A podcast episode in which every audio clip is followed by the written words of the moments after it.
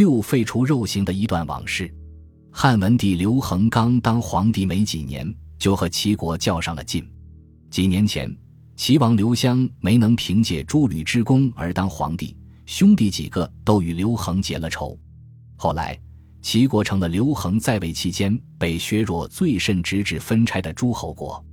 有理由推知，伴随着齐国的削弱，刘恒也会将汉法、秦法一步步在齐国推行。当年秦朝迅速灭亡，原因之一就是秦国本土虽然习惯了秦法，但移植到关东各国后，臣民极不适应，视之为无道。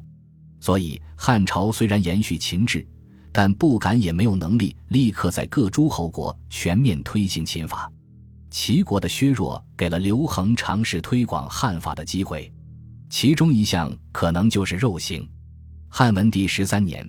齐国的粮食局长太仓令淳于意被人告发下狱，按律要被执行肉刑。他的女儿提营给汉文帝上书，痛陈肉刑之苦，还说愿意给官家当奴婢代替父亲受刑。文帝读后特别感动，就把肉刑给废了。后世遂称汉文帝为儒家仁政的典型。细究起来，这件事绝不会如此简单。首先，汉文帝并不是儒家的典范皇帝，他是一位外娶黄老、内主深寒的君主。其次，淳于意何许人也？仅是一个小小的太仓令吗？不然，淳于意是一个被司马迁注意到，并在《史记》立传的人物，绝非庸俗的官员。在司马迁笔下，他是和扁鹊并列在同一篇列传里的神医。既然是神医，名气肯定很大。淳于意后来被释放时，刘恒下诏询问他给哪些人治过病。淳于意回答：“我给齐王的太后，齐王、济北王、淄川王、阳虚侯、济北王的宠妃、济北王的奶妈、齐王的孙子、齐王宠妃的哥哥等等都治过病。赵王、胶西王、济南王、吴王都来请我，我怕治不好，他们把我抓起来，都没敢去。由此可见，淳于意不仅名气大。”而且与齐国及齐国衍生出来的诸侯国关系密切，所以提营的呼吁能上达天听，并不是他的文笔好，而是因为淳于意是个名人。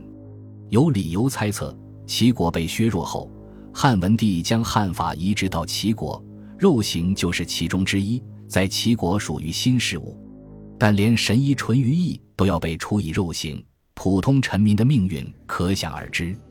提营的呼吁反映了齐国当地人对这种酷刑的抵触。恰好淳于意是个名人，他的遭遇引起了皇帝的注意。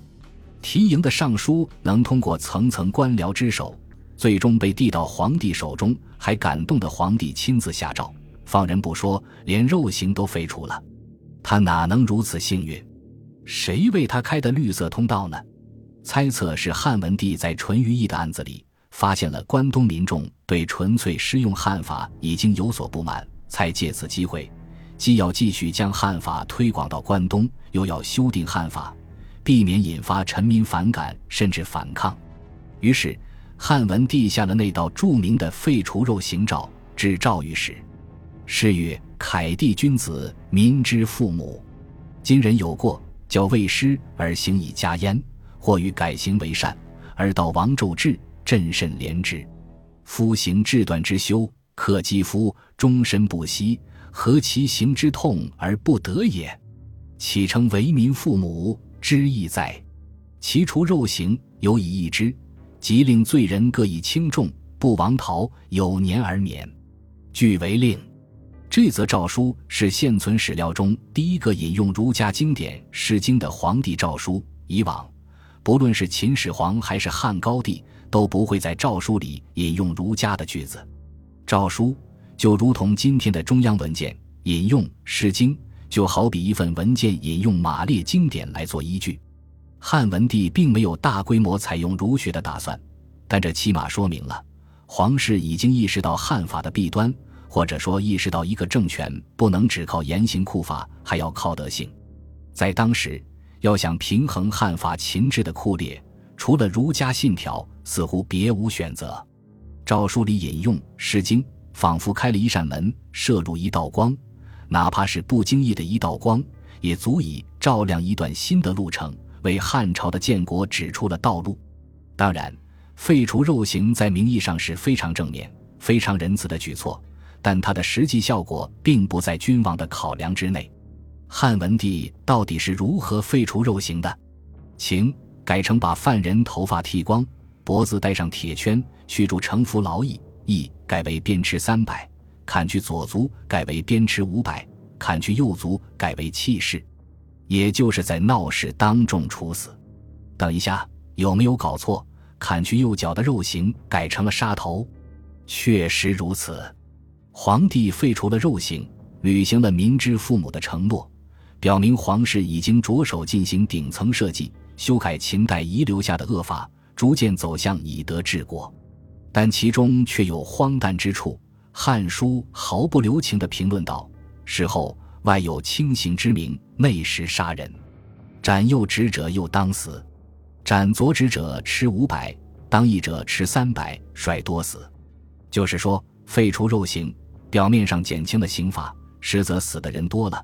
大部分人在遭受鞭笞时，还没挨完人就挂了。想来的却如此。改为鞭笞之后，刑罚的轻重就掌握在基层执法者手中。执法者完全可以根据自己的好恶和意图控制鞭笞的轻重，而且花样一定不少。两千年后。清代的一些拜官野史里记载着，清代官府的衙役们打板子打出了经验，打出了水平，打出了职业精神。他们可以根据上峰的指示或自己受贿的情况，有时候看上去下手巨狠，犯人却不疼；有时候看上去轻轻落下，实则打得犯人非死即伤。其手段之精妙，堪称国粹。想来汉文帝时期的鞭笞与此情形不会差太远。于是，从提营救父算起，仅仅十一年，也就是汉景帝登基的第一年，就成于鞭笞的可怕威力。下诏说，鞭笞是很重的惩罚，犯人就算不被打死，生活也不能自理。朕实在觉得可怜啊！于是修改法律规定，吃五百约三百，吃三百约二百，减少了鞭笞的数量。又过了十多年，汉景帝发现还是常常打死人，再次修改法律。吃三百约二百，吃二百约一百，减少数量还不够，还进一步出台细则，对鞭笞的刑具竹片进行标准化设计，规定竹片长五尺，相当于现在的一米多点儿；竹片的把要厚一寸，竹片的头要薄半寸。因为竹片是用竹子削的，竹子有节，这些节要刨平，不然会更疼。对鞭笞的部位做了明确规定，吃臀。对行刑者也做了要求。无的更人，中途不能换人，否则一个人打没劲儿了，接着换人打，那犯人一准会被打死。即便如此，刑法志仍然说酷吏有以为威，说明鞭笞始终是令人恐惧的酷刑。东汉儒者崔实在他的著作《政论》中曾说：“虽有轻刑之名，其实杀也。”当此之时，民皆思复肉刑，老百姓甚至想要恢复肉刑了。肉刑最终并没有恢复，汉文帝赢得了仁慈的美名，提营赢得了孝顺的褒赏，淳于意赢得了完整的身体。但在当时，这个事件恐怕主要是赢得了儒家的心意。儒家的王道就这样引进着帝国的霸道，而王霸之道的关系也就成为后来的君主所瞩目的问题。本集播放完毕，感谢您的收听，喜欢请订阅加关注。